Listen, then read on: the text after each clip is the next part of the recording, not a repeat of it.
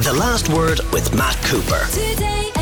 You may have views on the announcement coming out of government today that the Cabinet has approved new guidelines to encourage parents not to purchase smartphones for primary school children. We're joined now by the Minister for Education, Norma Foley. Good evening to you, Minister.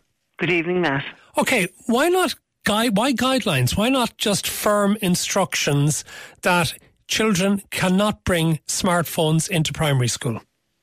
Well, to be fair, in the first instance, I do want to say, uh, Matt, that, uh, you know, it I think it's almost um, unanimous that they don't really bring them into the schools. It's not really the issue of what happens in the schools. They're not.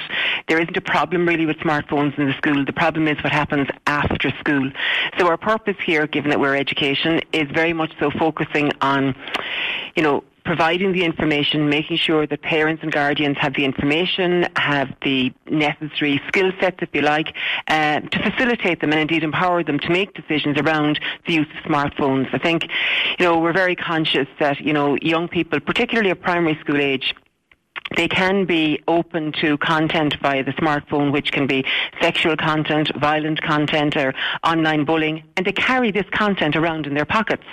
And I think parents really would appreciate the support of other parents, so we're really asking parents' councils to, to become involved here. We've seen it very successfully rolled out, um, you know, around the country, particularly in, in schools in, in Greystones. I want to acknowledge the great work that they have done there, but in other counties too, but particularly the roles that they've taken in, in um, in Greystones. It is voluntary, but I, I think parents are um, empowered when they feel that other parents are on the same page as them. So we're providing the information, we're providing the guidance, and so, for example, we have increased our funding to WebWise. So WebWise will now have a national coordinator to, to roll out and facilitate this information for parents. We will also have um, regional information centres via our education centres where, you know, parents and, and schools uh, uh, are free to attend this advice and this experience and expertise that will be provided by WebWise.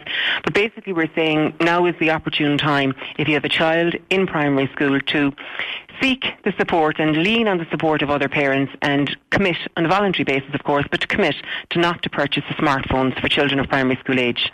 But if they are purchased, why not put a rule in place to say that they cannot be brought to school?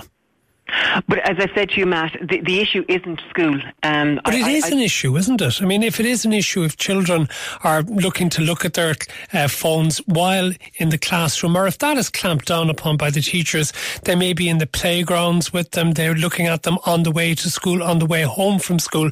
If you have a ban on bringing them to school, that means they can only be used at home if they do have them to use at home. But as I've said to you, they are well supervised in schools. The vast majority of schools, they're not permitted to have them in the school. And there isn't, we, you know, there isn't an instance of, of the abuse taking place in schools or, or children seeing um, online content that isn't appropriate to them. What is an issue is, you know, this isn't really a problem for the schools, but it is a problem for the parents and guardians. And so what we're seeking to do here is primarily what happens after school. You know, I, I've made the point before, like we, we all know what children are doing when they're socialising with, you know, kids who are playing football with them or they're going swimming or whatever activity they're in. We, we know who they're engaging with. We do not know who they're engaging with or what they're engaging with or indeed what they're seeing on their smartphones. And by and large, this is after school time. So basically, we're acknowledging here, as always, that, you know, parents are very valuable partners in education.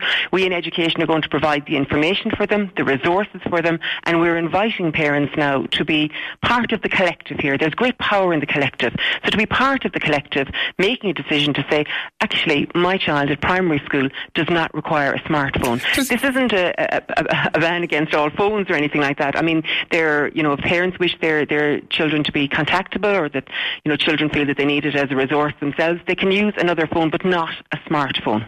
Yeah, why is it you think that parents give in and buy these phones for children as young as nine, given that the children are not in a position to be able to afford to buy them themselves?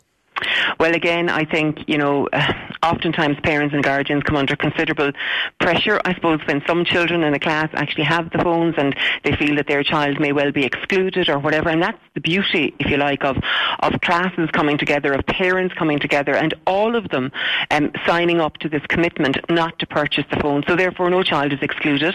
Um, every child is having the same experience with all parents committing to not purchasing the smartphone for them. As I said, you know, we've seen it work very well where all parents buy into this. We've seen great leadership from parents' councils.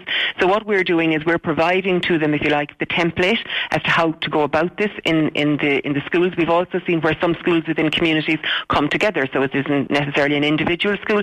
A number of schools can come together, and as I say, all be on the the the one page. And we are providing for them the resources, the information, the material, the support to do that.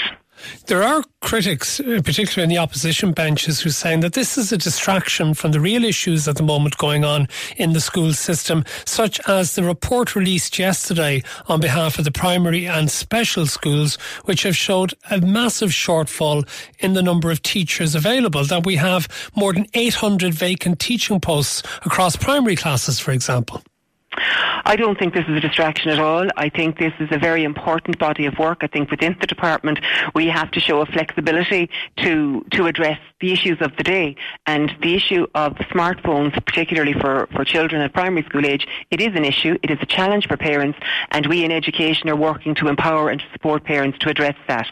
As regards to teacher supply, I again this is another issue in which we're particularly proactive. Um, I want to acknowledge and I do accept that there is an issue. Um, it's more of a pertinent issue in some areas than it is in others. But I, I have made the point, I suppose, really before that you know, we are at near full employment in this country. Um, we do have supply issues, not just in education. We have them in, you know, other areas, whether it's in healthcare, whether it's in hospitality. But for example, you, you reference figures there. We have more than 100,000 staff in education, 72,000 staff, uh, teaching staff in education there will always be in any workplace, um, you know, I, I suppose, uh, challenges or difficulties at any given time. And recognising that and recognising the pressure that there are on schools, we've introduced a number of measures as late as the last week or two in terms of the budget.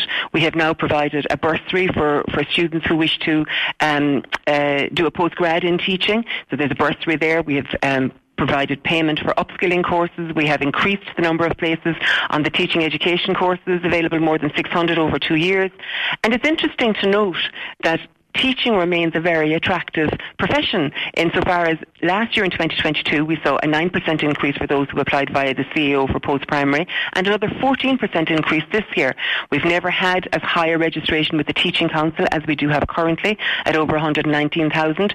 So there's significant um, work being put in in terms of teacher supply. We will remain proactive um, in this area. I acknowledge there are challenges there, and we will commit to doing um, as much as we possibly can to support uh, schools who, who are um, you know facing these difficulties. Last year we had three and a half thousand teachers who graduated and came into the system. So, um, sorry, did they come into the system, or how many of them actually emigrated? Because as this report yesterday said, as well as having the 800 vacant teaching posts, that there's a projection of an additional 1,200 long term vacancies in the next three months. Schools can't get short term substitute teachers, and teachers are taking up posts abroad and aren't necessarily back, coming back. Well, again, I, I would say to you, look, uh, you know, we have to look at things in the round. We have 72,000 uh, teaching staff in the system. 72,000. Um, you know, but it's not enough, is it? And, well, it's a it's a considerable number. We've 100,000 staff in education, 72,000 of which are teaching staff. I will, uh, as I said to you, I will absolutely concede that there are um, difficulties or challenges in some areas more than in others. We have remained proactive in this space. We have ensured that we've lifted restrictions on job share or career break. We've ensured where teachers at post-primary, if they wish to work additional hours, they will be paid for those additional hours. And we will continue to do more and more in this space. As I said, you know, even in Budget 24, there has been a huge focus, even in terms of pathway forwards. You know, unions have raised with us, you know, posts of responsibility. There's more than a thousand new posts of responsibility will come in place. So we're, we're, we're not standing still in this space. We are being proactive. We're addressing it and we will do more and more. But again, as I've said to you, the challenges we face are not unique to education. These are right across a variety of sectors. We're at near full employment, and I think it's it's it's considerable when you can say that we've never had such a high um, level of teachers registered with the Teaching Council. That in itself is a reflection of the number of teachers. Yeah, they may be registered, but does that mean that they necessarily stay in Ireland? Are they not using that as an opportunity to go overseas for better pay and better conditions? Well, I again, I, I, would have to concede. I think it's important that when they register in Ireland, very many of them, um, it is their intention, obviously, to stay in Ireland. But equally so, it is the intention of some of them to go abroad. That has always been the case. That is not something that you know is new to today or indeed yesterday. That that has always been the case. There will be teachers who will move abroad. But I think, as I've said, teacher rem- teaching remains attractive. Um, we have seen, okay. you know. Well, sorry, you, you did say that, and I want to use the time we have to address one other issue. Uh, recently, it was reported that there was quite a discussion, shall we say, a cabinet in relation to ideas from the Minister for Integration, Roderic O'Gorman, in relation to Ukrainian refugees and 90 days at state care before they would have to move on elsewhere.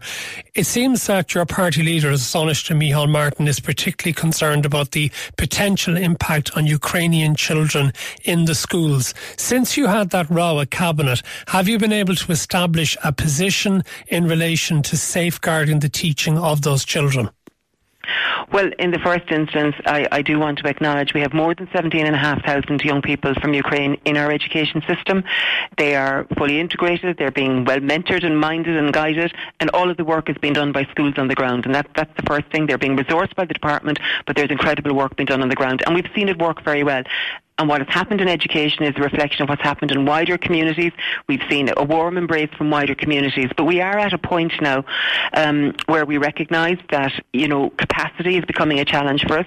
So there is a need for for cabinet um, and government to look at you know the wider implica- implications going forward. What is it we can do? What's in the best interest of everyone going forward? So we are currently looking at that, and that will no doubt come before cabinet in. Yeah, in but what, what, do you think? Because you know if we say that it's not good for children children to be brought up in hotels, for example, to be spending more than three months in a hotel room, and that they may need to move somewhere else. But at the same time, it's not good necessarily, is it, for a child who is just being integrated into a school to be told after three months, well, you have to go somewhere else and maybe somewhere else again after that? Is it not incumbent on us, if we are bringing refugees in from Ukraine or from other places, to look after them and to look after them not just by providing security of housing, but security of education? Well, again, and I will say to you, I think we have not been found wanting in terms of what we're doing in education. 17,500 students uh, is quite a considerable number. And indeed, we're not talking about removing any of those students. We are talking about a policy that will be implemented for those who are coming in into the future. In terms of education, uh, we've always, you know, and I'm not going to preempt what's going to come to Cabinet because that wouldn't be right. And different departments are doing a different body of work here. But in terms of education, our policy has never changed. We've, we've always been of a view that integration serve students best, and particularly, you know, students and young people who are going to be with us in the medium to long term. We have, you know, we've always been very clear that, you know, um, integration into education um, is the, the, the, proper place yeah, but them. not There's moving them around. Even if we're talking about those who come in the future, it, three months in one school, three months in another school, maybe moving somewhere else, that's not going to help them, is it? Well, as I've said too, you know, our policy is a clear one. Um, I, I, don't have any view that we would change that policy. Right. We believe in integration, um, but obviously, um, government is taking a wider look at every aspect um, going forward. okay, forward. well, we'll await developments with great yeah, interest. No, I think that. it's important to say it's not because Irish people don't want to be part of the solution here. I think Irish people, with great pride, have very much so been proactive and been part of the of the solution here. But there comes an issue around capacity. So we want to do the right thing at the right time for the maximum number of people that we can that we can care for. Minister for Education Norma Foley, thank you. The last word with Matt Cooper. Weekdays from 4:30. Today FM.